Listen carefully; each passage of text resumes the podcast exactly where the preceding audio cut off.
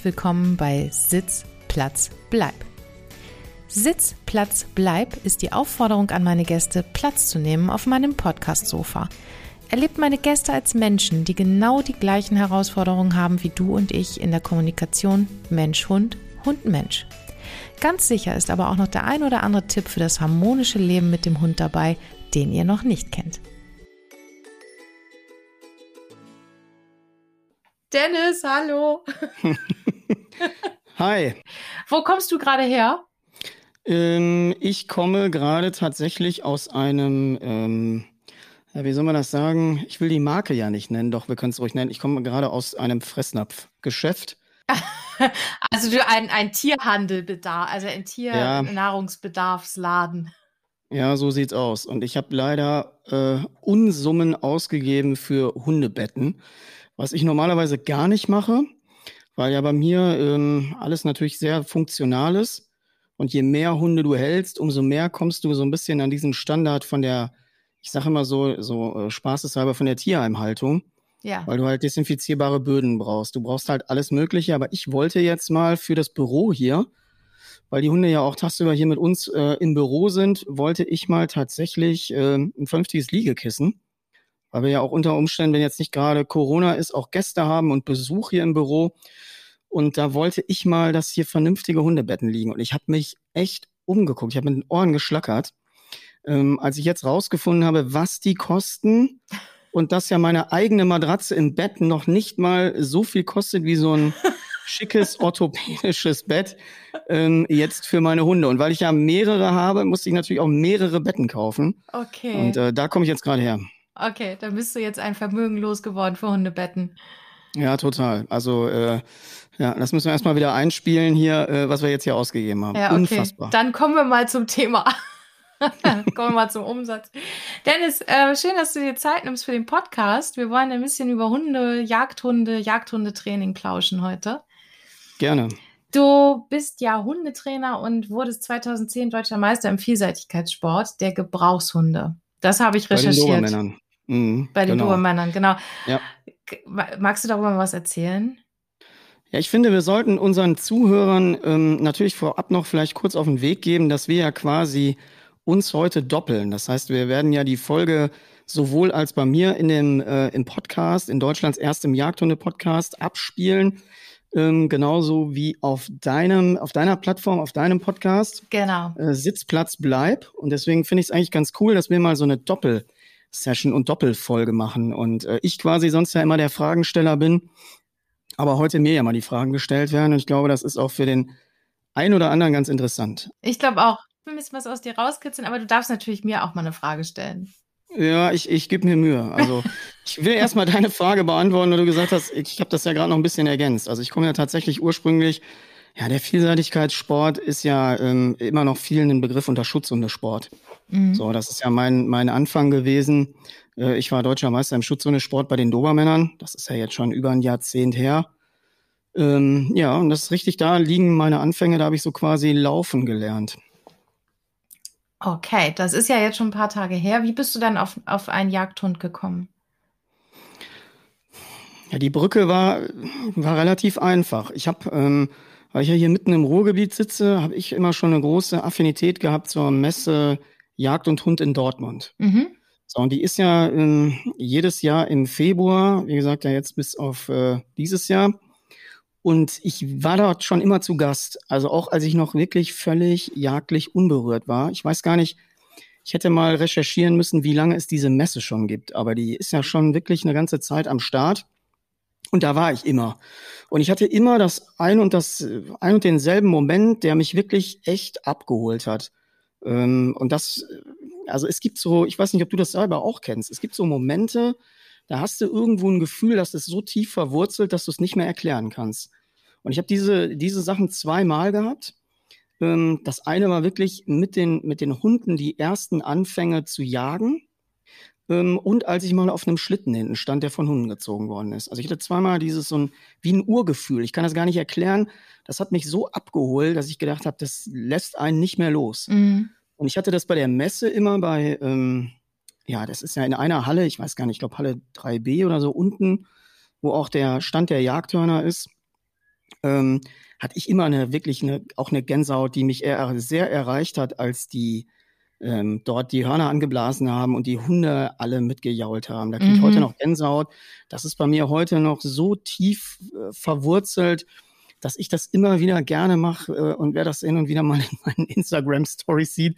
Ich hatte, das war auch mit einer der ersten Sachen, ich habe Bläser-Hutabzeichen gemacht. Ach Quatsch. Ähm, ja, ja, klar. Ich, also ich bin, auch wenn es nicht immer so aussehen mag, ganz, ganz traditionsbewusst äh, und auch verhaftet. Und äh, das erwarte ich auch zum Teil eben von Leuten, die bei mir zu Gast sind im Revier.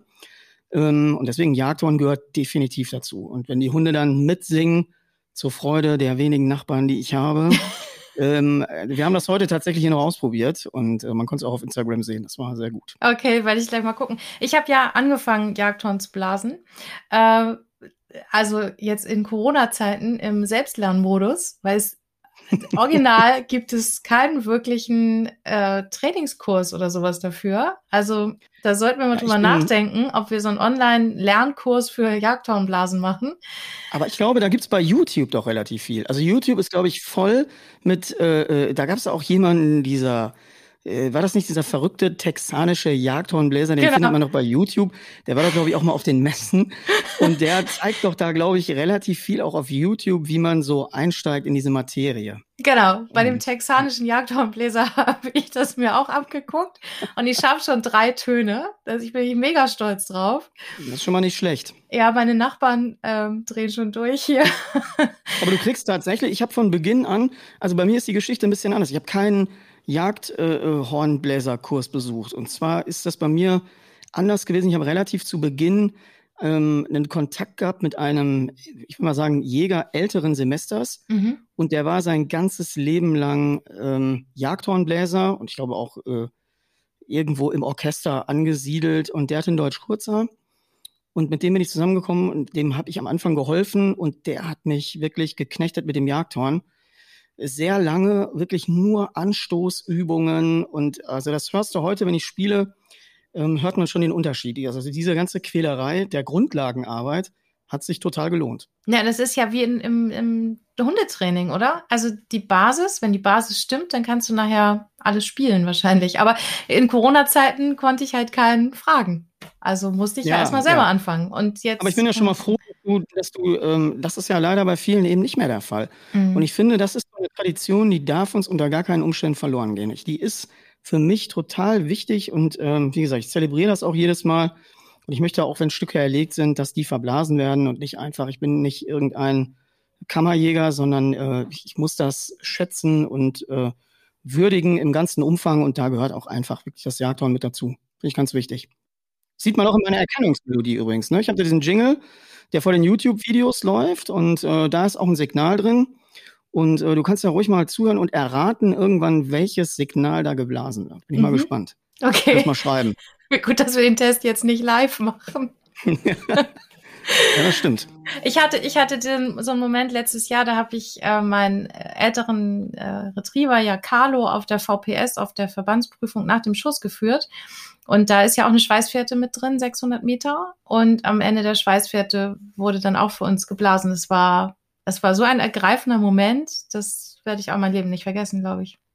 Ja, total. Und du siehst ja eben, ähm, ja, das ist einfach wichtig, dass, und wenn dich das nicht mehr abholt, ja, dann würde ich glaube ich auch aufhören. Also ich sag's dir mhm. ganz ehrlich, ich glaube, wenn diese alten Dinge, ähm, obwohl ich ja immer so ein bisschen den modernen Anstrich da verpasst bekomme, aber ich glaube, ähm, dass ich so eben in der in dieser Tradition fühle mich auch zu Hause. Also ich habe tatsächlich auch wirklich, ähm, auch wenn man es wahrscheinlich auf Instagram und Co. nicht immer so sieht, aber ich habe tatsächlich auch eine klassische Lodenkotze und ich habe tatsächlich auch wirklich den die alte Förster-Kopfbedeckung. Ich äh, kann auch aussehen wie aus dem letzten Jahrhundert und ich mag das auch. Äh. Mhm. Ich mag das nicht, also, also nicht im Rahmen einer Verkleidung oder so, das soll man gar nicht falsch verstehen, sondern wirklich mit dem vollen Bewusstsein der Tradition, die auch eben in diesem Jagdhundewesen steckt.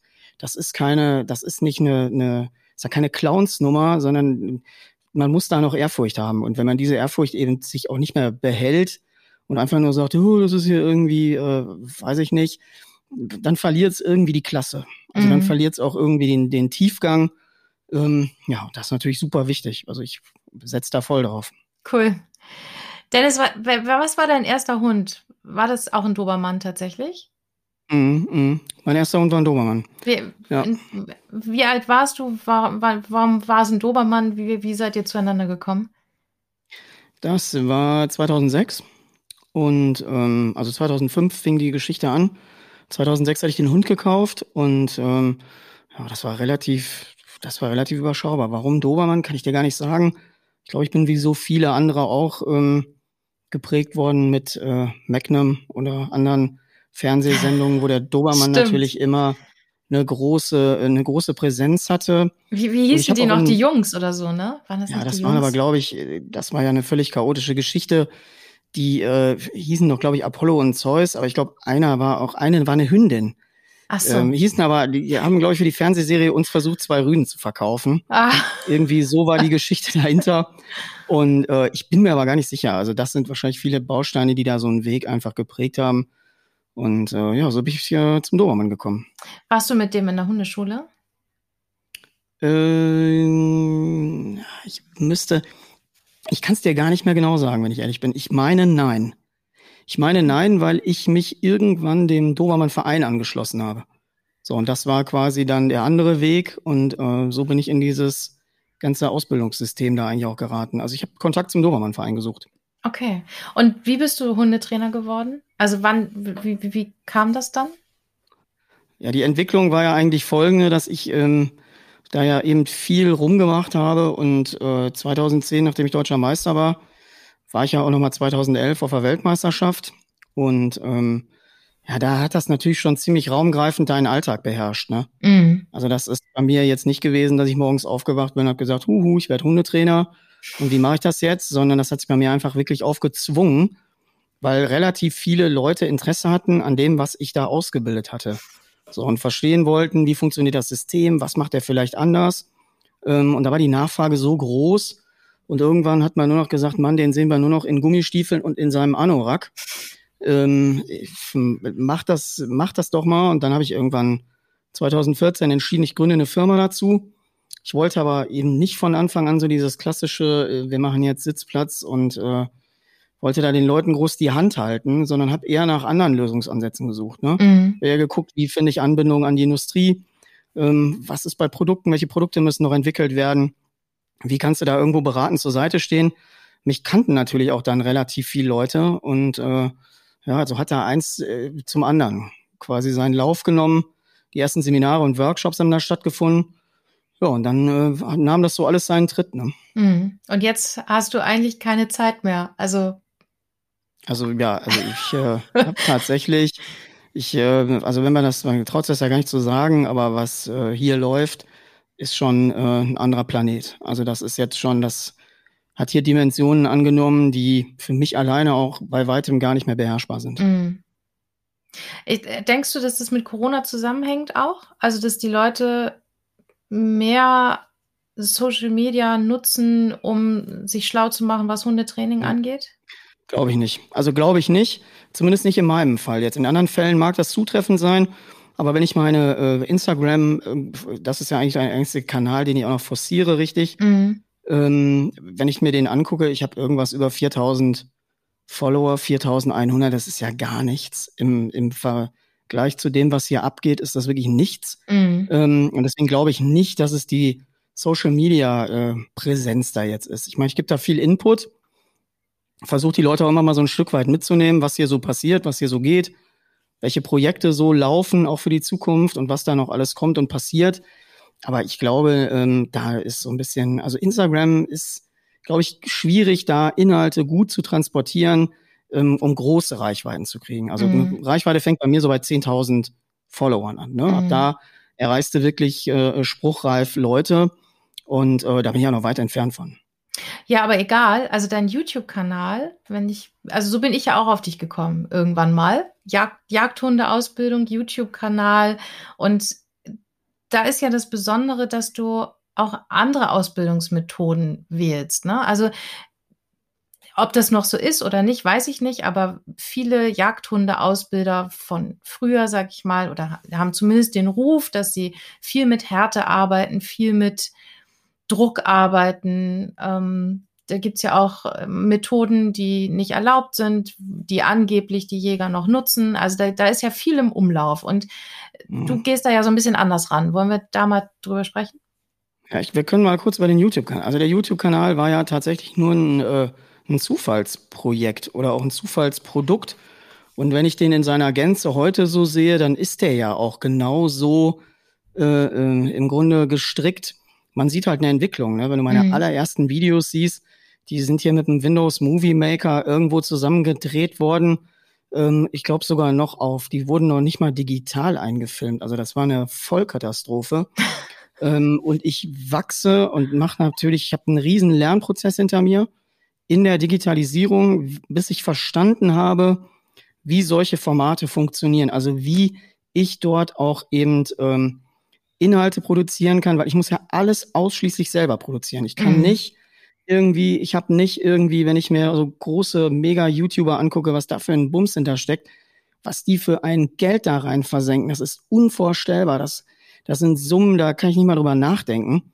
Ja, mal abgesehen und, von der ähm, Zeit, von der Zeit, die du investieren musst, die Sachen zu drehen, zu schneiden, äh, hochzuladen ja, und so weiter. Genau, ne? und das ist ja eben auch der Punkt. Ich musste es technisch selber lernen und man sieht auch, dass ich mit jedem Film wachse und mit jedem Film technisch besser werde, ähm, weil es einfach nicht ging. Also man sagt immer, wenn du einen Imagefilm produzieren willst, dann kostet eine Minute, kostet 1000 Euro netto.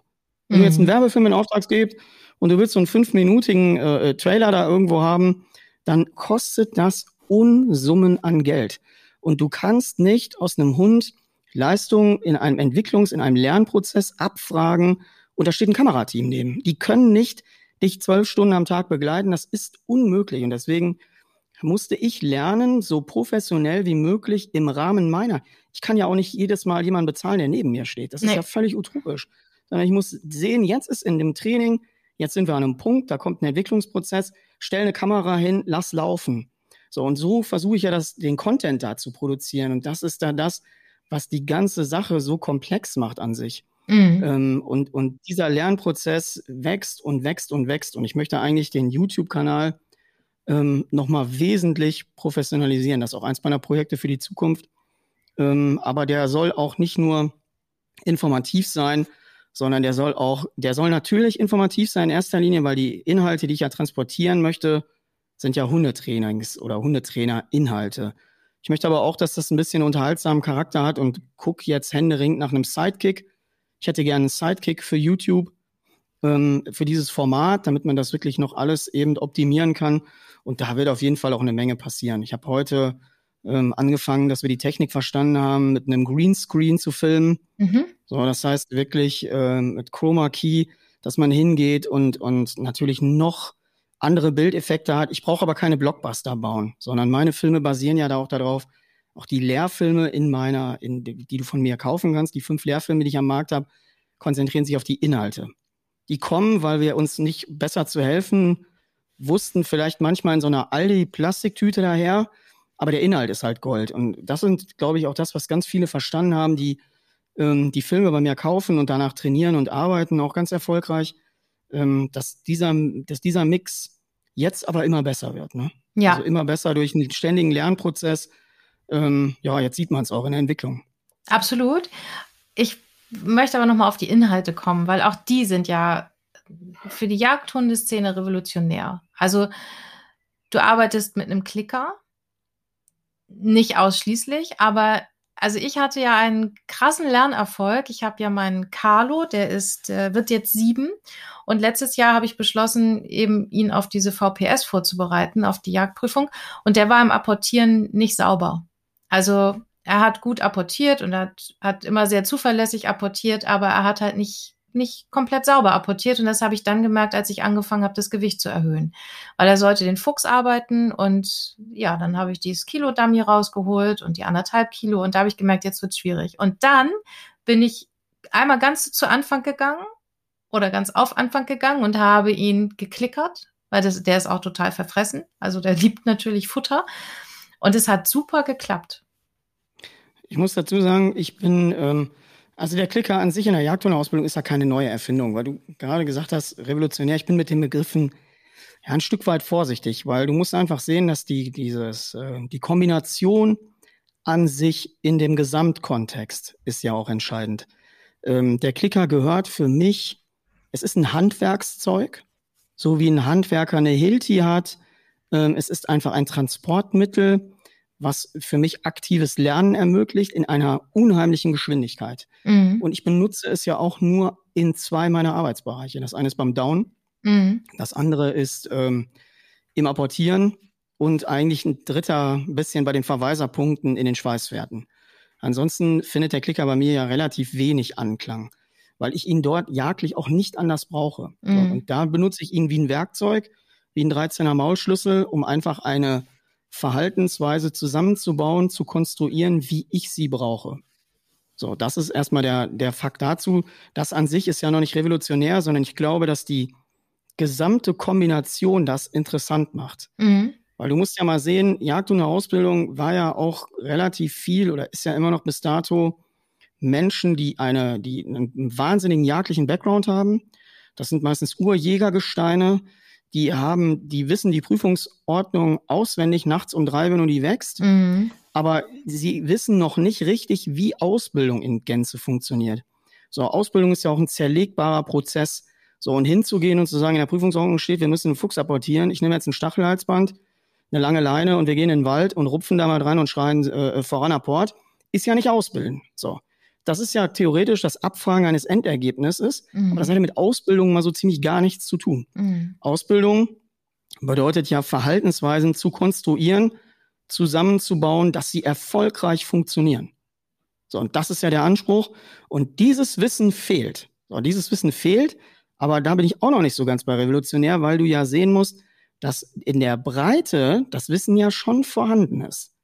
Es ist nur nicht in der Jagd. Und der Widerspruch an sich ist ja da, ich gehe abends mit einer Wärmebildkamera mein Wild zählen, aber ich bin nicht dabei, den, den, oder ich bin nicht dazu bereit, den Status quo Hundeausbildung zu verlassen.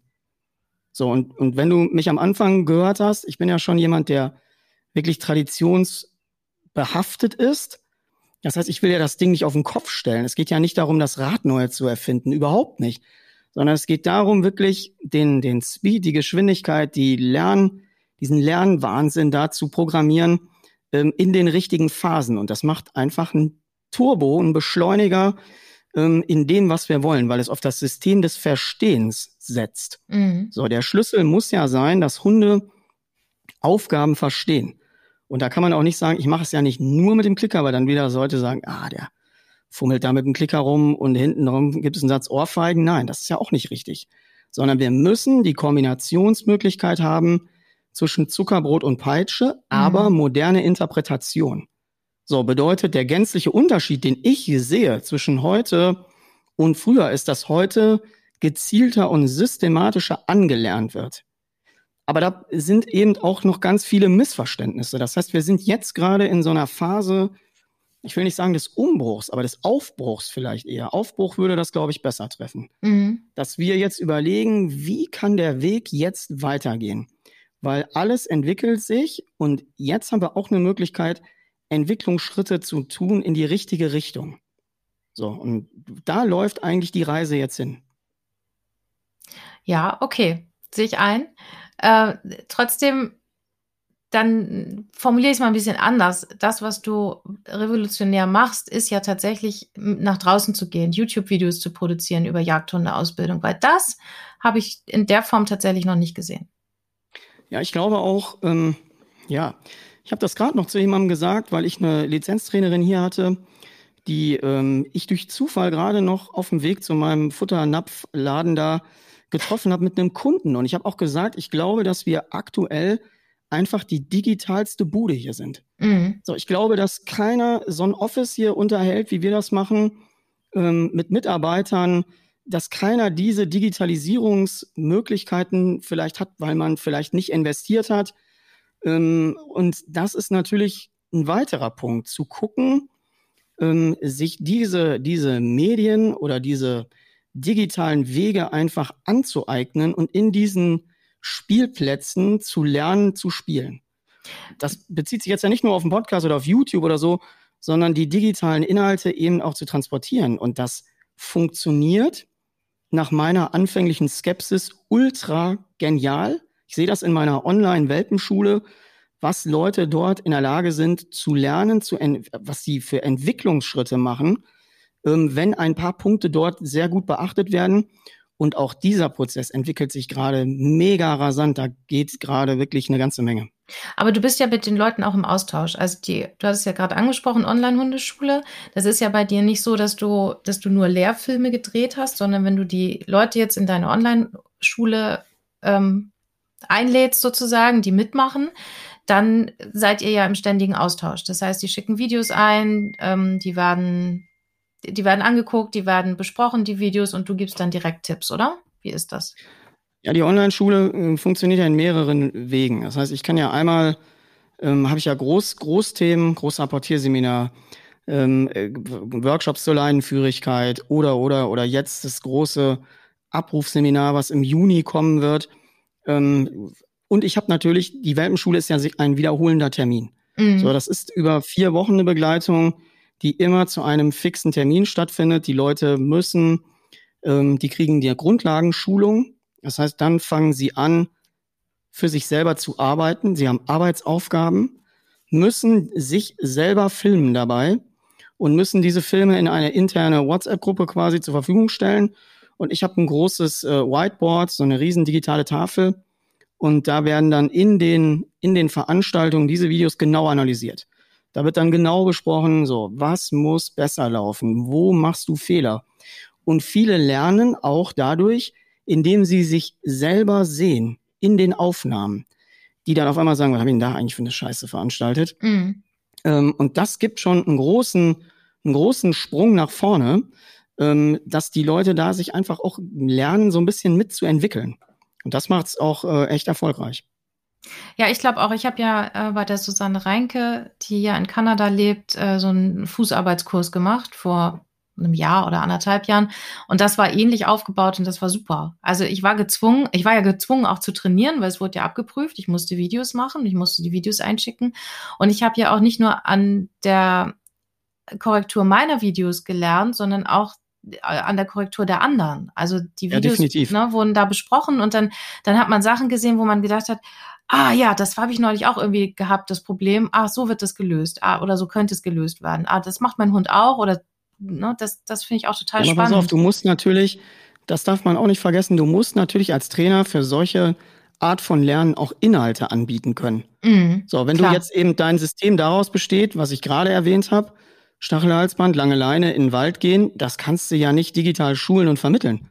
Ja. So, und ja. das ist ja das Problem, wenn Leute gar keine lerntheoretischen Grundlagen beherrschen oder auch weitergehend. So, heute ist ein, ein Jagdhund ein Top-Sozialpartner. Mhm. So, der muss auch beherrschen können, das heißt, die, die Klaviatur quasi des Jagdhundeausbilders heute muss auch die eines sehr guten Hundetrainers sein. Mhm, so, weil wir eben diese Dinge kombinieren und das ist eben der Fakt. Und ich glaube, das ist das, was das Gerüst im Augenblick ja hier so einzigartig macht oder beziehungsweise hier, dass der Andrang so groß ist aus dem gesamten deutschsprachigen Raum in Europa, mhm. sondern ich habe auch ganz viel ähm, Anfragen und, und Feedback aus Österreich oder, oder, oder. Das kann man ja unendlich weitersetzen. Und, und diese Kombination aus Hundetraining, aus Konditionierung, aber auch aus wirklicher harter Bejagung, das ist, glaube ich, das, was diesen Ball so rund macht im Augenblick. Mhm. Du hast ja selber vier Hunde, wenn ich das ja. richtig weiß. Das sind, sind das alles Vorstehhunde? Ich habe übrigens drei zu viel. also äh, das ist, ähm, ja, ja, du lachst, aber ich, äh, das wird mir nicht nochmal passieren. Also ich habe, äh, da leide ich im Augenblick ehrlich am meisten drunter. Wie alt sind mhm. denn deine Hunde, wenn ich fragen darf? Ähm, eins, vier und fünf. Okay. Das heißt, eins, vier und fünf, da fehlt jetzt einer, ein, nee, einmal sind ein Geschwisterpaar, Geschwisterpaar. Und die sind okay. da gleich alt, genau. Ja, okay. Ähm, das heißt dreimal Drata, einmal Dobermann. Und mhm. ähm, ja, Dobermann ist hier quasi Maskottchen. Ja. Der hat sich hier als Maskottchen hinverlaufen und ähm, der passt immer auf die Drata auf. Ah. Das ist der ah, Hofhund. Okay. Das heißt, ein, ein Dobermann, drei Drata. Ja, so ist es. Okay. Ähm, gehst du mit denen überhaupt noch Gassi? Oder, also ich meine, Gehst du mit denen spazieren oder packst du die ins Auto, fährst ins Revier? Wie sieht, sieht dein Spaziergang mit denen aus? Ja, ich ähm, habe natürlich eine, eine, sehr große Anlage. Ähm, das heißt, die sind den ganzen Tag da drauf unterwegs. Mhm. So, das heißt, ich habe ja schon einen Hektar eingezäunt, äh, in dem die sich bewegen und in dem die da agieren können. Dann ist, steht natürlich noch äh, hoffentlich künftig wieder ein bisschen Training auf dem Plan. Ich habe sehr lange nicht trainieren können mit den Hunden, ähm, fange aber in Kürze auch erst wieder an. Das heißt, ich habe letztens hat mein Instagram-Video von mir gesehen, das waren quasi so die ersten Schritte mal aus der Halle, wo jeder gesagt hat, oh, wie lange trainierst du da? Ehrlich gesagt habe ich da sechs Monate gar nicht trainiert. Mhm. Null. Das ist nur, das sind die Reserven, die Hunde aus einem sehr guten System abrufen können, wenn sie mal etwas gelernt haben. Aber da war gar kein Training drin. Und äh, das ist einer der wichtigsten Punkte für meine Zukunft. Ich werde ganz viele Dinge kürzen und äh, mir viel mehr Zeit rausschneiden, um meine eigenen Hunde wieder zu trainieren, weil das war immer das, ja, was mich ausgemacht hat und was alles ausgemacht hat, was ich immer wollte und was jetzt seit geraumer Zeit viel, viel, viel zu kurz kommt. Deswegen vier, da kommen wir zum nächsten Problem, ist einfach die wenige Zeit, die du dann auf einen verwenden könntest, dann mhm. nochmal durch vier zu teilen. Das ist ein Ding der Unmöglichkeit. Für jemanden, der so einen Trainingsanspruch hat, wie ich den habe, den habe ich ja nicht an andere, den habe ich ja an mich selbst in erster Linie ist es für mich sehr unbefriedigend, dass ich denen auf Dauer einfach gar nicht mehr gerecht werden kann. Und das mhm. wird sich bei mir ändern. Ähm, ich werde jetzt keine Hunde abgeben, sondern äh, das werde ich irgendwie anders lösen müssen. Aber wenn ich da aus diesem äh, altersbedingt sich das mal irgendwann ändern wird, dann werde ich auch nur noch maximal ein bis zwei Hunde führen und dann ist auch Schluss. Mhm. Ja, ich kenne das selber. Ich habe ja zwei. Carlo wird sieben und äh, Sherlock wird jetzt drei. Und ja, letztes Jahr eben mit Carlo die VPS und dieses Jahr will ich dann äh, Sherlock ausbilden. Aber eigentlich wollte, sollte Sherlock letztes Jahr schon die Brauchbarkeitsprüfung machen. Ähm, ich finde, drei ist schon, ja, man hätte es auch letztes Jahr machen können, aber zwei Hunde parallel auszubilden mit Vollzeit arbeiten und so weiter, das geht halt einfach nicht. Das ja, die Leute glauben ja immer, wenn du professioneller Hundetrainer bist, ich habe einen ganzen Tag, werde ich dafür ja nicht bezahlt, meine eigenen Hunde zu trainieren. Genau. Das ist ja der Witz bei der ganzen Sache. Und ich sag dir ehrlich, wenn du einen ganzen Tag Training in den Füßen hast mhm. ähm, oder irgendwelche Projekte auch im Digitalbereich, dann bist du abends froh, wenn du die Füße hochlegst. Ja. Da willst du nicht mehr noch mit deinen eigenen Hunden losziehen. Und deswegen sagt man ja auch nicht umsonst, die Hunde des Trainers, der Schuster hat eigentlich die schlechtesten Leistungen, trifft jetzt hier nicht zu. Aber ähm, ich kann, der Spruch erklärt sich ganz gut, weil ja. du irgendwann dein Limit erreichst und dann ähm, wird es einfach echt ungemütlich. Ja, und das ist mein großes Projekt für die Zukunft. Da ja. möchte ich wieder richtig, richtig viel Zeit reinstecken und da wird leider der ein oder andere an der einen oder anderen Stelle auf mich auch äh, verzichten müssen. Ja, dafür werden wir dann ja vielleicht schöne Videos von deinen Hunden sehen. ja, die wird es die äh, definitiv geben. Es wird auch ganz, ganz viele neue Filme geben. Cool. Ähm, das sind alles Dinge, die auf dem Zettel hier stehen. So, das heißt also, wenn, da, wenn die Hunde jetzt nicht bei dir auf dem Grundstück äh, rumlaufen, dann schnappst du dir die auch, packst die ins Auto und dann geht ihr ins Revier, wenn du dir Zeit dafür nehmen kannst im Moment? Oder wie, wie machst du das? Ja, definitiv. Also ich jag ja relativ viel. Mhm. Ähm, wenn ich das schaffe, und ich habe natürlich auch durch meine Konstellation und meine Verhältnisse im Revier, äh, kann ich theoretisch 365 Tage im, im Jahr auch jagen, ähm, weil ich immer Dinge habe, die bejagt werden können bei mir. Ja. Sei es per Sonderverfügung oder in der Nutria-Bejagung oder, oder, oder. Das heißt, da ist natürlich relativ viel Einsatz und ähm, ja, dafür nutze ich die natürlich intensiv. Aber da kommen wir zum nächsten Punkt. Intensive Hundebenutzung heißt intensiven Verschleiß.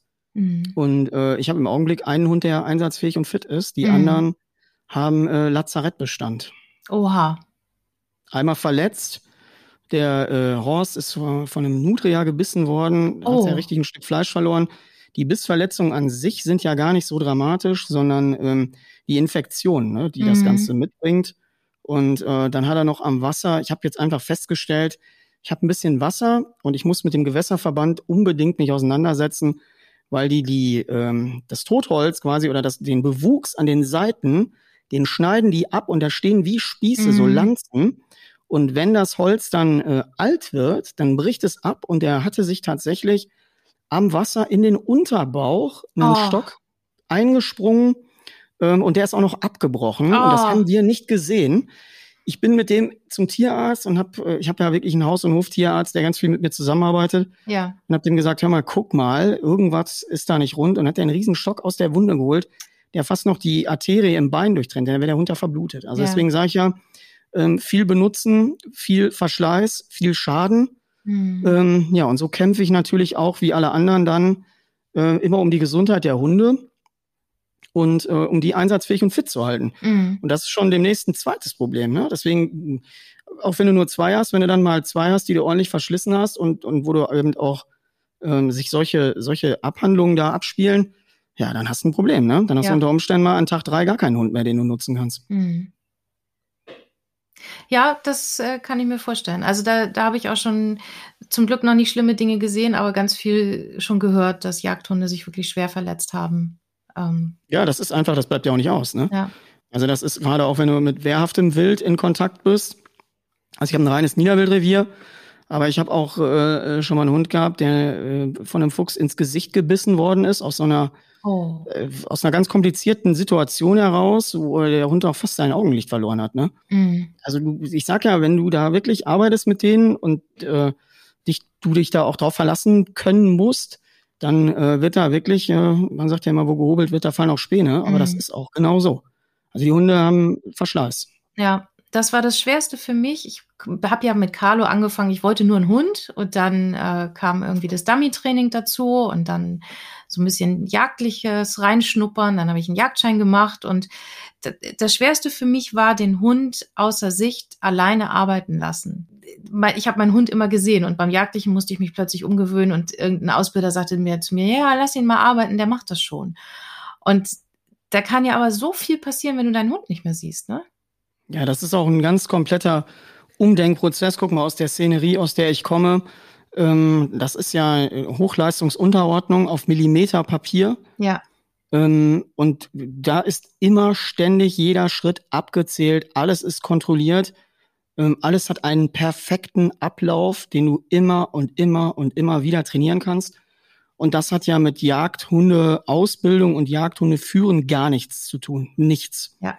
Also deswegen, es gibt ja schon Leute, die versucht haben, diesen Sprung ähm, von da quasi in die, äh, in die Jagdhunde-Ausbildung, die es nicht so gut hinbekommen haben, weil du, du musst lernen, ganz anders zu denken. Diese eigenständigen Arbeitsprozesse der Hunde, ähm, das sind wirklich Denkprozesse, die unter Umständen auch kompliziert sind wo du auch wirklich, wo der Hund ganz, ganz eigenständig agieren muss, wo er ganz äh, ein hohes Ausmaß an Kontrolle braucht. Mhm. Und ich, ich, finde immer, guck mal, wenn ich jetzt, äh, es gibt ein YouTube-Video von mir, ähm, ich zeige ja auf YouTube auch nicht immer ganz so gerne jagdlich. So, das ist ja immer so ein, so ein Problem, ähm, wo man alle Leute, die so ein bisschen mit Jagd in Berührung sind, sich diesem Thema da stellen müssen.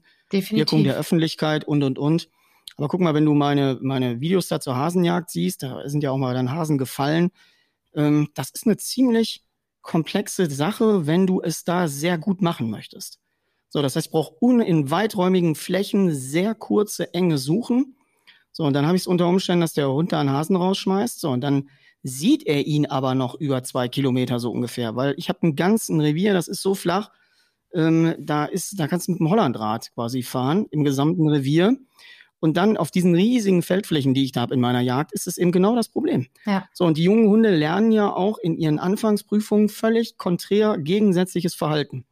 So, das heißt, was ich dann nachher ja brauche, ist ein Hund, der ähm, wirklich da ganz kurz agieren kann und den Hasen, den er rausgeschmissen hat, auch gedanklich, psychisch loslassen kann. Mhm. So, das ist ja auch eine Sache nachher des Kopfes okay, ich sehe ihn zwar noch in vielleicht 200 Meter sitzen, aber auf Such voran heißt nicht, dem auf der Hasenspur hinterher zu feuern bis irgendwie drei Dörfer weiter, sondern Such voran bedeutet, in die nächste Wendung von dem sich abzudrehen, weiter zu suchen. Mhm. So, und dann hast du ja das Problem, dass wenn, du, wenn der Hase einen Schuss hat, du ja wirklich auch blitzschnell entscheiden musst, was da jetzt passiert. Ich stoppe die erstmal immer.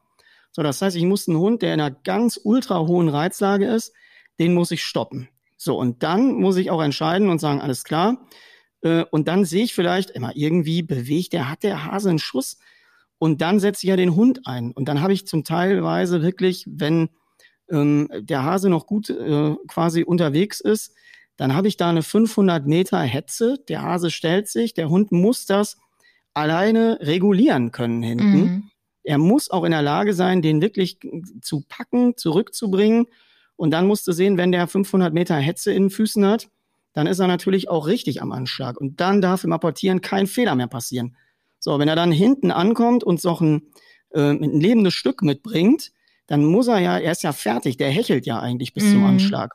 So, da muss er einen Griff halten muss das Gewicht, und wenn du einen, einen ausgewachsenen Hasen hast, der ist ja auch nicht leicht für eine Hündin, und dann nach der Rennerei den gezielt zurückzubringen, äh, nicht abzusetzen, nicht wieder loszulassen. Und diese ganzen Dinge, man, man sagt immer so, das finde ich immer so unfair, die Feldjagd, weil sie in Teilen ja nicht mehr so intensiv betrieben wird, wird immer so stiefmütterlich behandelt. Ne? Mm. Und das ist eine der besten und komplexesten Jagdarten in Kombination mit deinem Hund. So, ausgenommen mal jetzt mal der Nachsuche. Aber diese Gemeinschaftsleistung, die du da erbringen musst, in seiner ganzen Komplexität, äh, das ist ein ganz irres Ding. Und das macht mir auch ehrlich gesagt am meisten Spaß. Ich, äh, mein Spezialgebiet ist einfach Feld. Feld mhm. und äh, da bin ich einfach zu Hause. Das ist meine liebste Jagdart und natürlich am Wasser. Wasser und Feld finde ich super. Ja, du hast ja Vorstehhunde. Also für, ich habe ja. ja. auch Hörerinnen und Hörer, die nicht so jagdlich ambitioniert sind. Vielleicht magst du kurz was über Vorstehhunde sagen, was deren Aufgabe ist? Mhm. Ja, die Vorstehhunde ist wie der Name eigentlich, im, wenn wir das jetzt mal ganz einfach runterbrechen, sollen uns quasi wild anzeigen und vorstehen, im wahrsten Sinne des Wortes. Das heißt, früher hatte man ja so ein bisschen den Bereich, dass du noch äh, eine Vorderladerflinte hattest, die du stopfen musstest, so ungefähr. Mhm und deine, deine Schussweite ja nicht so enorm war. Das heißt, der Hund musste in der Lage sein, Wild zu finden. Du musstest äh, sehr nah irgendwie rankommen. Und du musst natürlich dann auch den Hund nicht mit erschießen, wenn das Wild losgeht. Ne? Das heißt, stoppbar, äh, an, zum Anhalten bereit sein quasi. Ich sag ja, diese Komplexität, ne? Mhm. Und dann musst du noch sehr gut schießen können. Wenn du da Luftlöcher schießt in einer Tour, dann ist es natürlich fürs Lernergebnis des Hundes eine Katastrophe. Mhm. Sondern der Hund muss ja lernen, durch die Vorstehleistung mit dir gemeinsam Beute zu machen.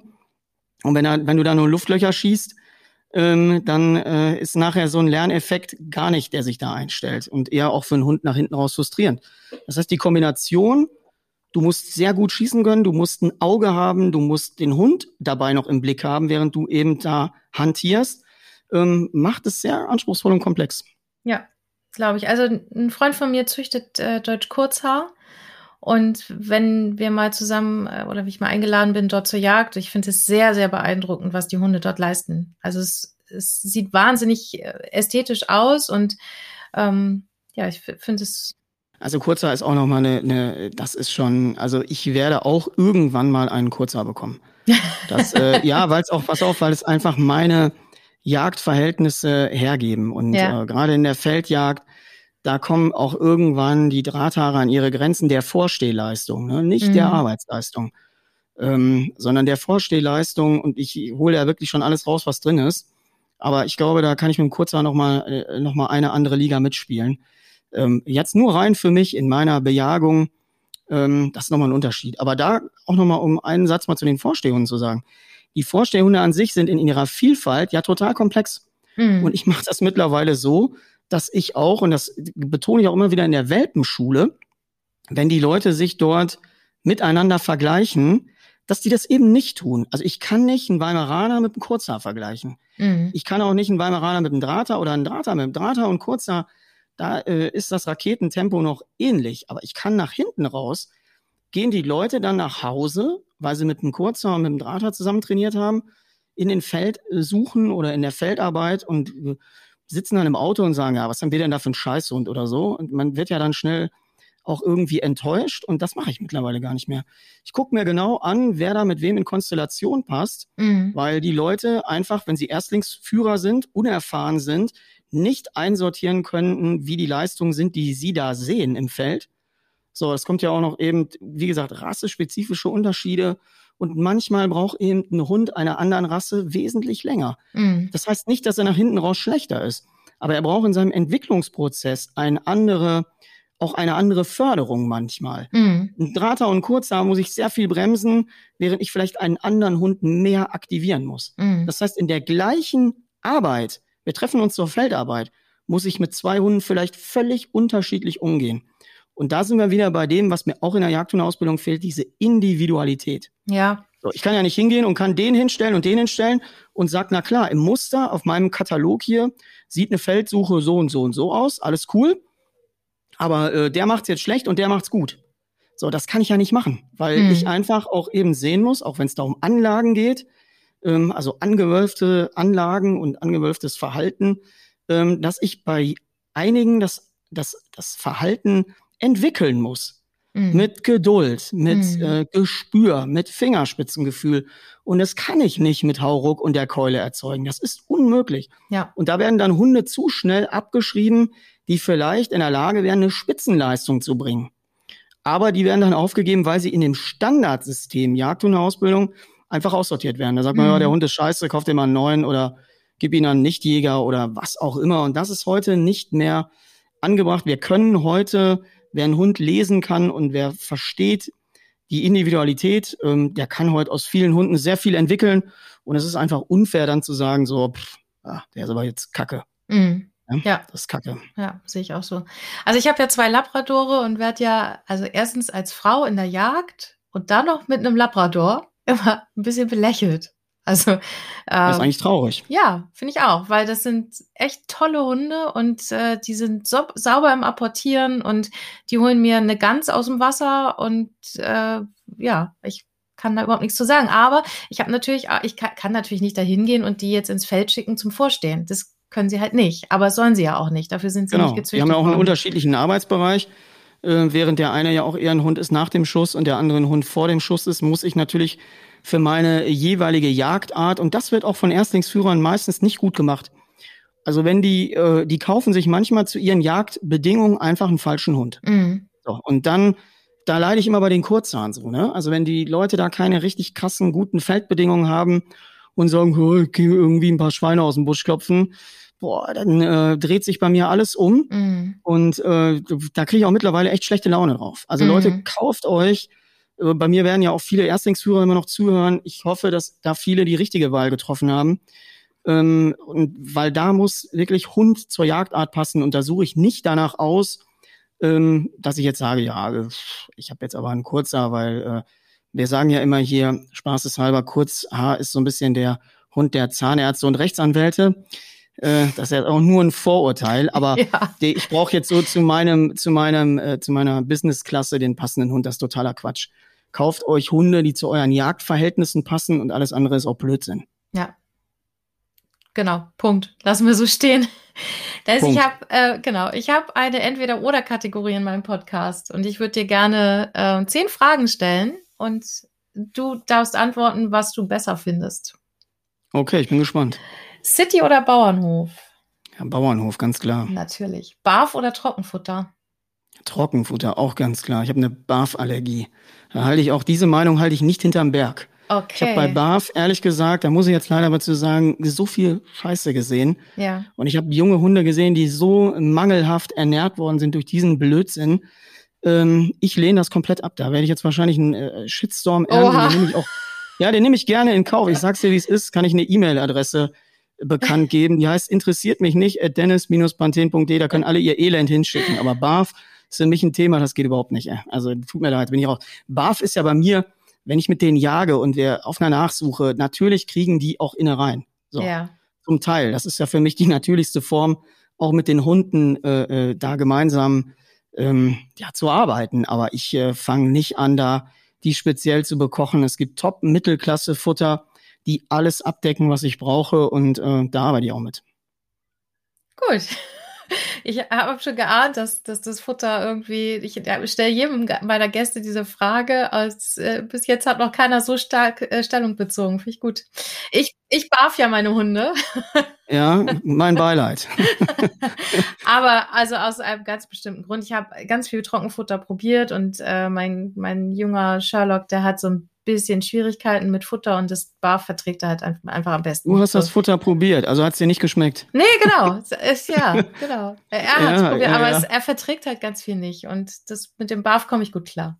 So. Okay. Aber ich habe auch kein, also ich habe auch noch äh, Trockenfutter hier stehen und mische da immer mal was zu. Also ich, mein, unsere Hunde müssen auch mal vom Grill was kriegen und so. Also ist, wir sind da ein bisschen. Ja, also die Leute, die Leute essen irgendwie in der Fastfood-Kette und der Hund wird da königlich bekocht. Ähm, Nein, das mache ich auch eine Lücke. Nicht. Ich, ich bekoche das nicht. Ich kaufe das, äh, das ist schon fertig tiefgefroren, in Portionen vorgearbeitet und dann kommt da mal eine Banane rein und so. Also da wird jetzt kein, kein Experiment draus gemacht.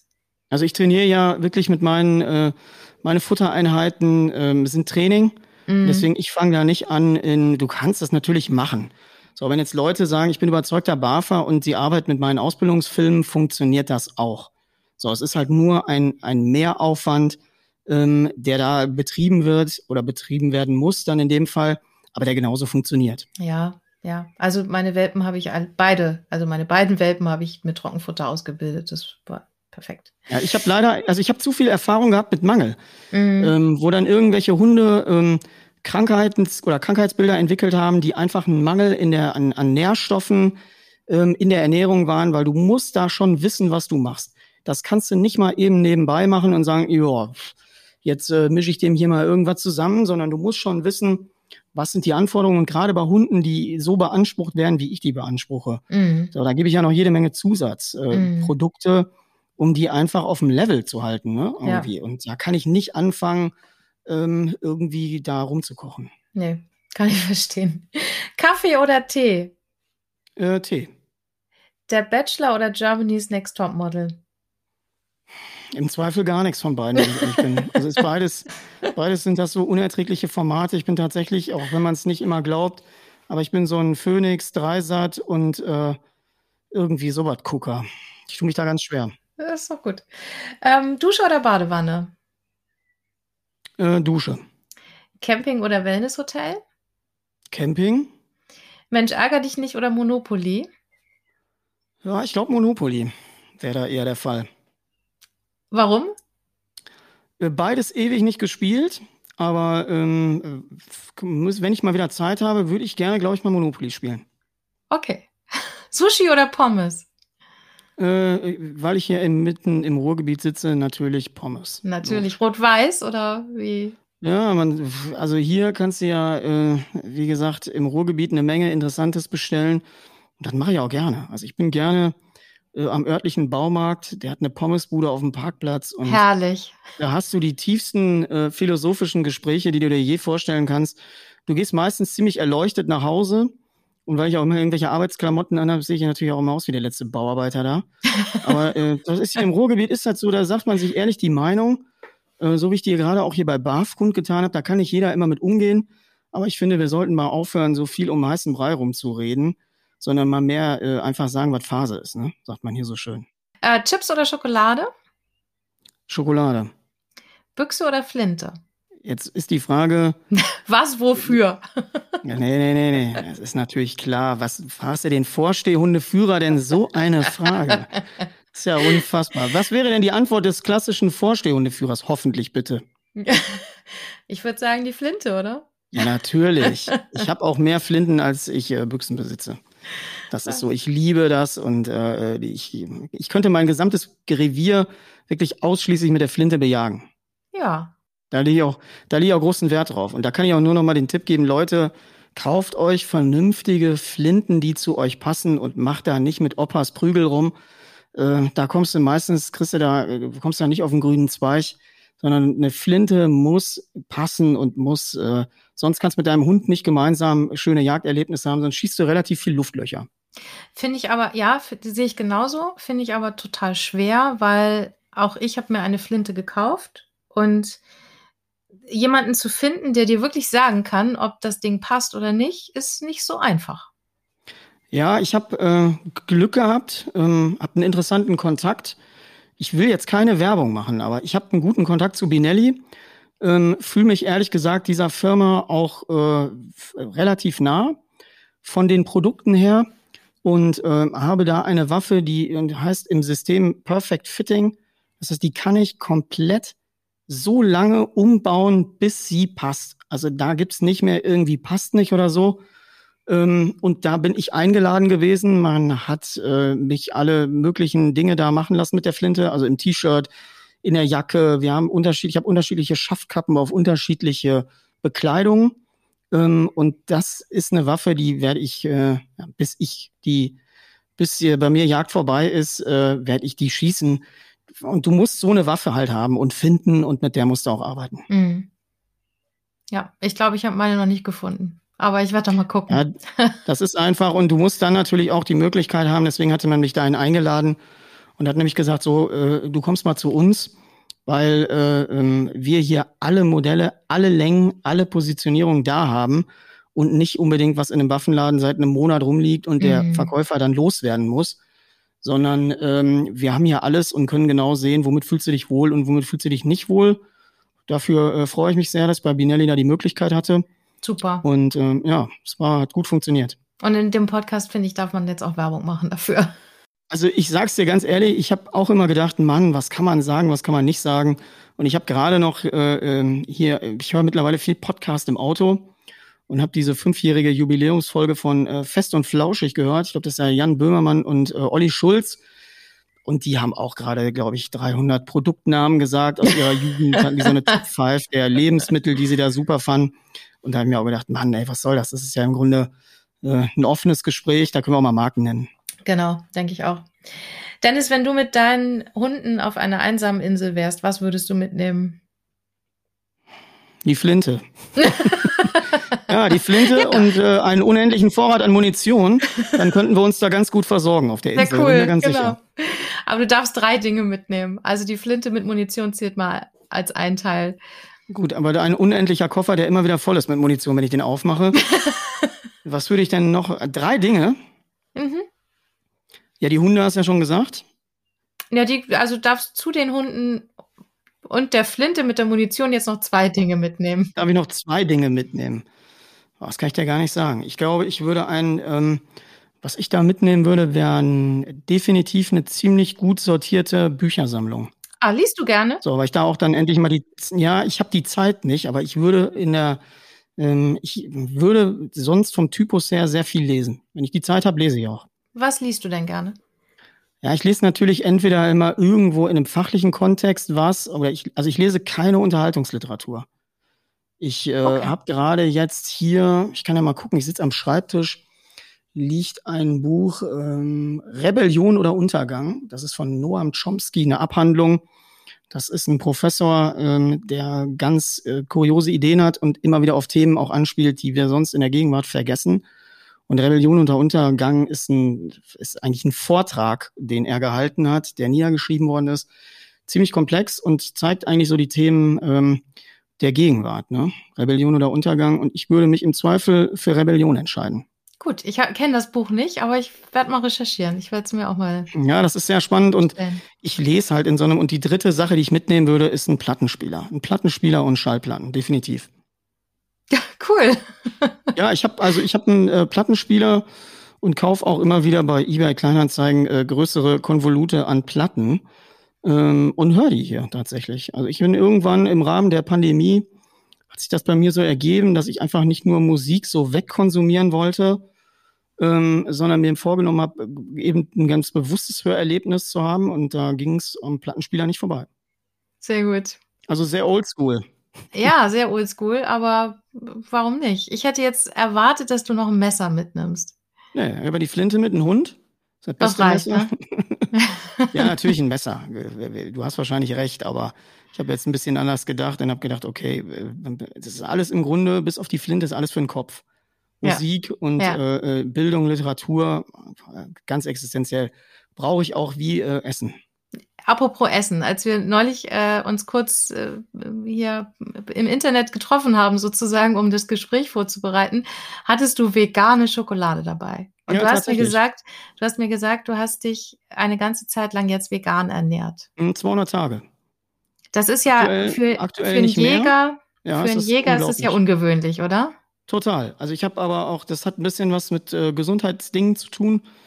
Und äh, ich habe natürlich eine extrem hohe Belastung auf dem Körper und ähm, muss natürlich gucken, dass immer so ein bisschen, ich hatte ganz große Probleme mit dem Magen und habe dann einfach gedacht, ich probiere mal was aus, was mir eigentlich total fern liegt. So, also meine Hauptnahrungsquellen waren, wie gerade schon erwähnt, Pommes Currywurst, Döner, Fast Food äh, in Unsummen und Unmengen. Und ich habe dann irgendwann gedacht, okay, du musst mal da raus. Und ähm, habe dann gesagt, ich äh, habe einige Filme gesehen, die mich so ein bisschen angetriggert haben. Und dann habe ich gesagt, okay, ich bin jetzt mal raus. Ähm, ich habe dann, ich hatte auch nicht die, äh, ich hatte auch wild in der Zeit, was nicht angefallen ist. Das hatte ich dann, glaube ich, sogar eher weiterverkauft. Mhm. Und habe dann echt tatsächlich mal 200 Tage vegan hinter mir gehabt. Habe 11 Kilo verloren ähm, ja, aber ich bin, wo, was ich immer noch bis heute nicht mache, also ich esse wieder Fleisch Bin ja auch aktuell auch in der Bejagungsphase, da esse ich auch mein eigenes Fleisch, aber ich äh, hab die, lass die Finger von Milchprodukten. Das mhm. mache ich bis heute. Deswegen auch die Schokolade, die du bei mir gesehen hast, diese vegane Schokolade. Ähm, ich konsumiere gar keine Milch mehr. Also ich bin da ganz raus und habe ähm, da mich an meine Produkte gehalten. Du hast ja heute eine große Vielfalt, was du da machen kannst. Und ich würde auch wirklich, ähm, wenn ich nicht mehr jagen sollte, was ja nicht passiert, würde ich tatsächlich vegan leben. Mhm. Und auch nicht, was ein Trend ist, sondern was einfach eine, eine Sinnhaftigkeit ist, ähm, wie wir mit Nutztieren umgehen und äh, generell der Gesundheitsanspruch. Aber das ist ja scheinbar ein Trend, der sich immer mehr durchsetzt. Ich habe letztens in der Werbung gesehen, dass Atze Schröder jetzt auch sagt, er ist vegan. Mhm. Bei denen tut's mir immer leid, was echt so, so ein hingerotzter Trend ist, ne? So mal zu sagen, mhm. so, ja, ich mache das jetzt, weil das vielleicht ganz gut ankommt. Das ist ja äh, mit meinem Berufsbild überhaupt nicht im Grunde vereinbar. Deswegen, ich esse. Ich habe letztens jemanden gehört, der irgendwie gepostet hat, das nennt sich äh, Vilgan. Das heißt, man isst im Grunde nur sein eigenes Wildfleisch und aber auch nichts anderes. Und das ist eigentlich jetzt auch mittlerweile meine Ernährungsform, ne? dass man mhm. hingeht und sagt, pass auf, ich gewinne hier hochwertige Lebensmittel, die esse ich auch mit allem Bewusstsein, aber ich möchte nicht mehr aus der Massentierhaltung irgendwas essen. Oder da mhm. habe ich kein Interesse mehr dran. Kann ich gut verstehen. Das ist ja auch etwas, was ich viel mit Freunden diskutiert habe am Anfang, ne? als ich, als ich feststellte, oh, ich möchte jetzt einen Jagdschein machen. Das hat natürlich nicht nur auf freundliche Reaktionen getroffen oder hat freundliche Reaktionen ausgelöst, sondern es hat auch Diskussionen ausgelöst, warum ich das mache und wieso und, und ob ich ein Tier schießen könnte und so weiter. Und meine Antwort ist dann immer, ihr geht jeden Tag in den Supermarkt und irgendwer hat diese Tiere auch getötet. Und die Auslagen, ich finde es so ein Wahnsinn, die Auslagen, jeder Supermarkt ist voll mit Fleisch. Ja, das ist ja, wir sind ja hier, der, das ist ja ein ganz äh, kompliziertes Thema. Das ist ja, das geht ja auch richtig in die Tiefe. Also wenn man sich damit mal beschäftigt, aber es ist einfach nicht mehr meine Art. Äh, wir können und dürfen mit Tieren einfach so nicht umgehen. Das ja. ist einfach, weißt du, und jeder, der dann sagt, ja, ihr jagt ja oder oder äh, ihr schießt ja um oder irgendwas, äh, das hat einen ganz anderen Kontext, äh, eine ganz andere äh, Tiefe, die, wenn man da wirklich mal sich für interessiert, ähm, zum Tragen kommt. Das ist ja nicht einfach nur da irgendwie irgendwas umschießen. So. Genau. du greifst in einen Kreislauf ein, den du mitgestaltest und mitregulierst. Ja. Ähm, und das ist ja heute ein ganz wichtiger Faktor. Ich bin froh, ich kann mit meinem Revier tatsächlich eben auch Kreisläufe beeinflussen. Mhm. Ähm, wie ich dort jage und was ich beeinflusse und welche Hegemaßnahmen ich treffe, beeinflussen ja ein System. Und äh, man muss einfach das Ganze mal als Kreislauf verstehen und nicht einfach nur äh, ich habe ein Schwein in einem LKW. So, und da mhm. habe ich möglichst billig hochgezogen, sondern diese komplette nur marktwirtschaftliche Interesse, die äh, finde ich zum Kotzen. Ja. Hunde und Social Media. Wollen wir über dieses Thema nochmal sprechen? Ja, äh, da habe ich jetzt was angetriggert, glaube ich. ja, nee, also ich äh, reiß mich ja schon zusammen und äh, äh also ich finde einfach, es hat sich einfach zu viel verändert. Es hat sich sehr, sehr, sehr viel verändert und ich möchte, also als ich 2006 da eingestiegen bin und ich glaube, wenn ich, äh, ja, da gab es ja noch nichts, da waren ja noch so die Vorstufen, so Foren und so, das war ja damals schon äh, die Ausgeburt der Hölle und es hat sich ja so abgezeichnet, was sich da später auch mal in Facebook abspielt und äh, deswegen, ich habe auch überhaupt keinen Bock mehr auf Facebook. Facebook ist für mich Hatebook, sage ich einfach, wie es ist ähm, wird man mich auch nicht mehr allzu lange finden. Ich drehe den Kanal da immer mehr ab, weil ich einfach auch diese, diesen ganzen Algorithmus da nicht mag. Ähm, du wirst immer mehr als Unternehmer da in Bezahlwerbung gezwungen. Sonst äh, wir haben deine Inhalte überhaupt keine Reichweite mehr. Ich habe da irgendwie 6.500 Follower und merke, dass ich kaum noch Reichweiten habe, mhm. ähm, weil ich eben nicht Bezahlwerbung da bereit bin zu schalten sondern ich finde, ich meine Inhalte müssen so interessant sein, dass sie die Leute von sich aus interessieren, ähm, dass sie sich die gerne angucken, teilen oder sich darüber austauschen. Ähm, und zum anderen musst du, das ist ja, wenn du da in die Gruppen guckst, ich bin ja wirklich schon in, ich würde mal was sagen, doch, ich bin noch in, der, äh, in einer, in ein, zwei Gruppen bin ich noch. Mhm. Aber ich mache da, ich habe erstmal die Zeit überhaupt nicht. Ich bewundere das immer, wenn äh, Trainer da das Internet voll heulen, dann frage ich mich immer, mach, arbeiten die eigentlich nicht? Weil die müssten ja eigentlich da sitzen und den, den also man rennt hier über meinen Laden, der, der wird quasi gestürmt. Ich weiß nicht, wohin mit meiner Zeit und die Leute sitzen da und heulen das Internet voll. Finde ich unerträglich. Also das ist mhm. einfach so eine Gangart. Ähm, ich glaube, dass die sozialen Medien natürlich einen vernetzenden Charakter haben. Wir können unheimlich gut klauen da, äh, auch Ideen. Das ist einfach so, das hat man immer zu meiner Generation so gesagt. Man hat immer gesagt, ja, ihr seid die äh, Hundetrainer-Generation YouTube, ihr klaut mit den Augen, so von den Kanälen, aber ich mhm. mache das gar nicht. Mhm. Ich mache das aber auch, mich fragen ja mal Leute so, hast du dir irgendwie mal das und das angeguckt? Nein, ich gucke das generell nicht, weil ich mein, äh, mein Mindset da quasi überhaupt nicht verwursteln will mit den Ideen mhm. anderer. Sondern ich möchte mich auf meine Spielplätze hier konzentrieren, auf meine Entwicklung. Das heißt nicht irgendwie, dass ich nicht bereit bin, mich weiterzuentwickeln. Na klar, aber ich hole mir nicht die, die Einflüsse von außen so. Also ich versuche da meinen Kopf sehr klar zu lassen, ähm, weil für mich ist immer das Ziel, mich interessiert auch nicht, wie die anderen was machen, sondern ich möchte besser sein, als ich gestern war. Und ich möchte mein Wissen im Gegensatz zu gestern weiterentwickelt haben. Und das ist für mich ein stetiger Prozess. Und natürlich ähm, guckt man sich Programme an, guckt sich Projekte an. Ähm, und ich muss auch dazu sagen, dass die wirklich guten Leute, ähm, die, die Top-Leute, die stehen in einem super Austausch.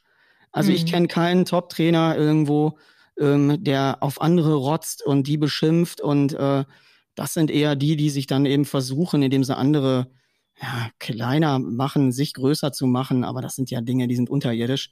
Brauchen ja, wir gar nicht drüber reden. Deswegen so. diese genau. Netzwerke, also die guten Leute haben eigentlich auch richtig gute Netzwerke. Und mit denen sind wir im, oder bin ich auch im ständigen Austausch, auch interdisziplinär.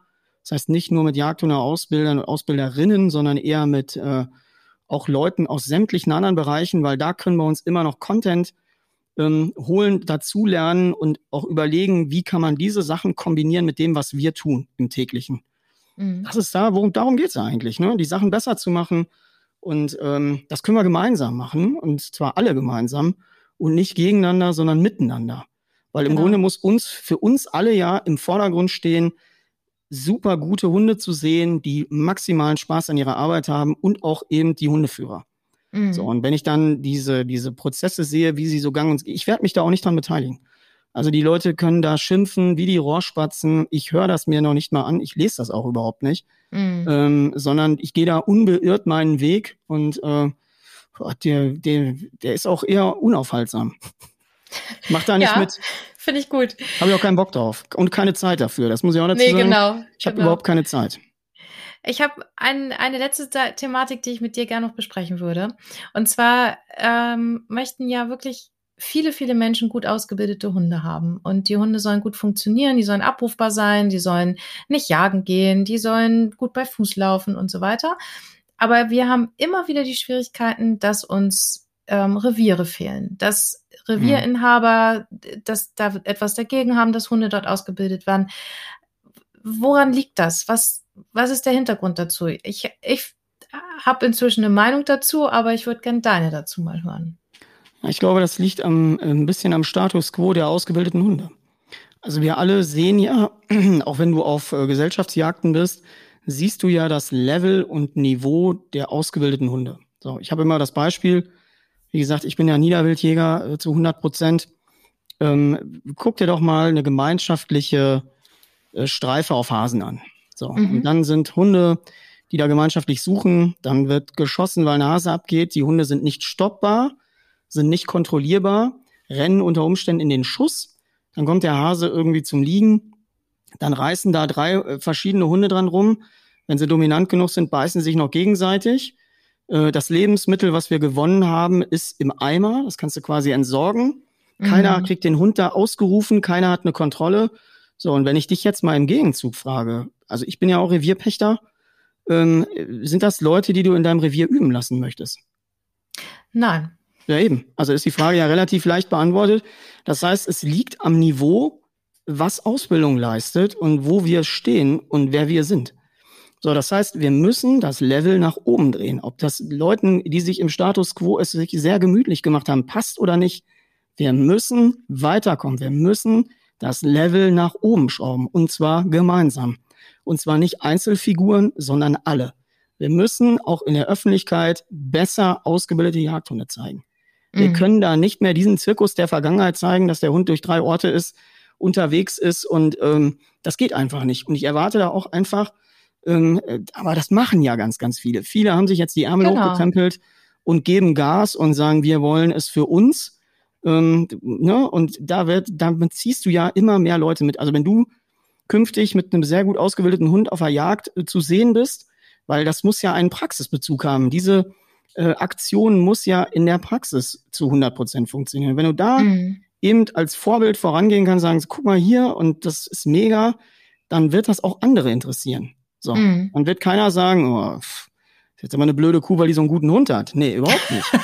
Sondern dann will ich dich ja als Pächter gerne wieder einladen, weil ich mich ja über jeden freue, äh, der eben nicht mein Wild oder mein Revier unnötig beunruhigt.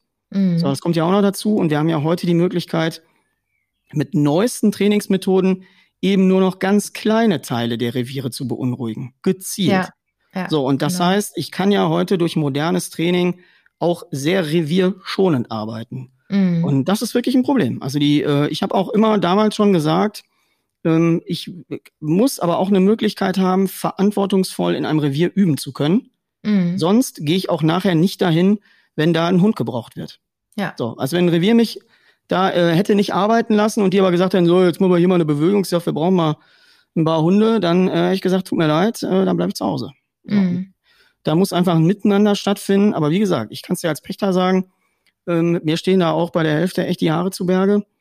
Ähm, da muss ein Umdenken passieren, da muss mehr Leistung an die Hunde und äh, ja, und das natürlich gewusst wie, ne?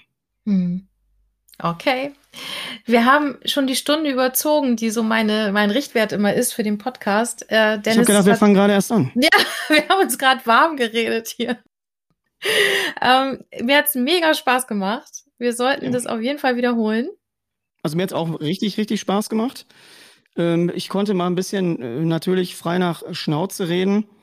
Ähm, die Meinung müsste der ein oder andere jetzt auch aushalten. Das ist einfach Fakt. Ähm, da müsst ihr alle dass, durch. Ja, da müssen die alle durch, gerade die BAFA jetzt vielleicht. Äh, nein, das ist natürlich. Ja, ach Gott. Ich glaube, Ernährung, da, da können wir 30 Stunden Podcast-Folge drüber machen. Ja, du kannst machen. mal heute Abend in deine Lieblings-Facebook-Gruppe gehen und dann sagst du, du hättest dir jetzt eine Tüte Frohlich geholt äh, und würdest deinen Hund nur noch in so einem alten Kettenhalsband führen und dann wirst du ganz schnell Diskussionen erleben von einem anderen Stern. Ja, genau, das spare ich mir jetzt einfach. Dann löscht aber vorher deine Adresse aus dem Internet und äh, nimmst, äh, änderst vorher noch deinen äh, Namen in äh, Maximal in irgendwas anderes. Ja, ja, definitiv. Also das ist ich finde, jeder, jeder sollte das so machen, wie er das für richtig hält. Ja, klar. Also guck mal, lass mich noch einen abschließenden Satz sagen. Also Gerne. 2 plus 2 ist 4 und 3 plus 1 ist auch 4. Richtig. So, ich finde, man muss die Akzeptanz haben, wenn das Ergebnis passt. Also ich lasse jeden alles machen. Ich möchte nur im Endergebnis zwei Dinge oder, oder ein paar Dinge. Ich möchte einen hochmotivierten Hund haben. Ich möchte einen Hund haben, der ein, der seine Aufgaben verstanden hat. Also er muss wissen, was seine Aufgabe ist. Also Motivation, Verstehen der Aufgabe und ich möchte Gehorsam. Ich möchte Gehorsam und Kontrolle auf diesem Hund. Und wenn er das dann mit Freude umsetzt, dann kannst du dann ausbilden, wie du willst. Wenn das das Ergebnis ist, ähm, bist du, bin ich 100% deiner Meinung. Und da muss nicht Dennis Panthen Jagd in der Ausbildung draufstehen, sondern da kann auch, äh, äh, was weiß ich, äh, auch immer draufstehen. Sondern ja. es geht nur um das Ergebnis, freudig, motivierte, kontrollierbare Hunde zu haben, mit denen wir gemeinsam eben Jagd ein, ein, ein tierschutzgerechtes Ding ist, ähm, im, im, in der Endstufe und wirklich für mich auch eine Freude ist, weil ich eine Kontrolle habe. Ganz einfach. Mm. Mm. Und ja, nicht nur für die Jagdhundebesitzer, also auch Menschen, die jagen gehen, sondern auch für die Jagdhundbesitzer, die vielleicht nicht jagen gehen, sondern die mit äh, dem Dummysport ganz großartig äh, sich bewegen. Auch da gilt ja genau ja, das Gleiche. Und jeder, jeder Hundebesitzer da draußen sollte einen, einen gut abrufbaren Hund haben. Ja, ich sage mal, also der, ich bin ja jetzt im Arbeitshundesegment zu Hause und alle, die jetzt hier auf meinem Podcast-Kanal zuhören, sind ja auch wahrscheinlich alles Jagdhundeführerinnen und Hundeführer. Ja. Ähm, aber ich glaube immer, guck mal, der, der, äh, der Standard Hundebesitzer ist doch im Grunde immer mit drei Dingen glücklich. Erstens, er kann einen Hund von alleine machen, er ruft ihn, der Hund kommt zurück. Zweitens, er geht mit ihm ordentlich von A nach B an alleine. Drittens, er beißt nicht in andere Menschen und in andere Hunde. So. Wenn er diesen Zustand hat, dann ist der Privathundebesitzer doch im größten Glück. Absolut. Absolut. Genau. Und das sollten wir alle unterstützen, finde ich. Also. Ja, definitiv. Also ich, ich, glaube auch einfach, und da macht das Netzwerken ja auch Spaß. Ne? Guck mal, wenn du bei genau. Instagram genau. mal meinen äh, Pod, äh, nicht Podcast, sondern mein, mein Instagram Live-Talk gesehen hast mit Sebastian Schäfer, Doppelweltmeister im Monitoring, ein ganz anderes Ding, aber der auch zum Beispiel Sachen aus meinem Apportierprogramm übernommen hat.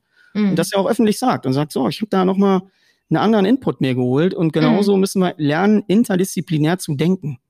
So, und, und, und auch Dinge in der, aus der Suchhundeausbildung, der Drogen- und Sprengstoffhunde, auch in den Bereich Schweiß mitzunehmen.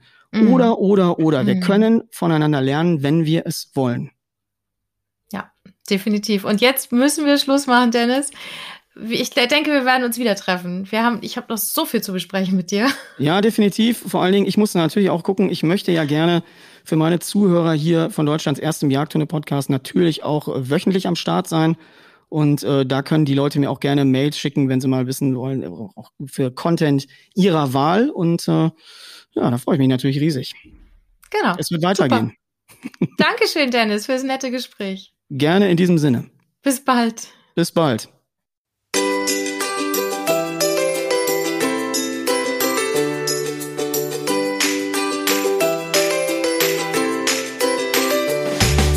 Sitz Platz Bleib ist ein Podcast des Deutschen Hundekongresses.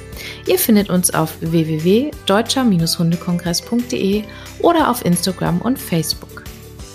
Ich bin Nicole und freue mich jetzt schon auf meinen nächsten Podcast-Gast und natürlich auf euch. Schaltet wieder ein, wenn es heißt Sitz, Platz, Bleib. Bis dahin, habt eine schöne Zeit.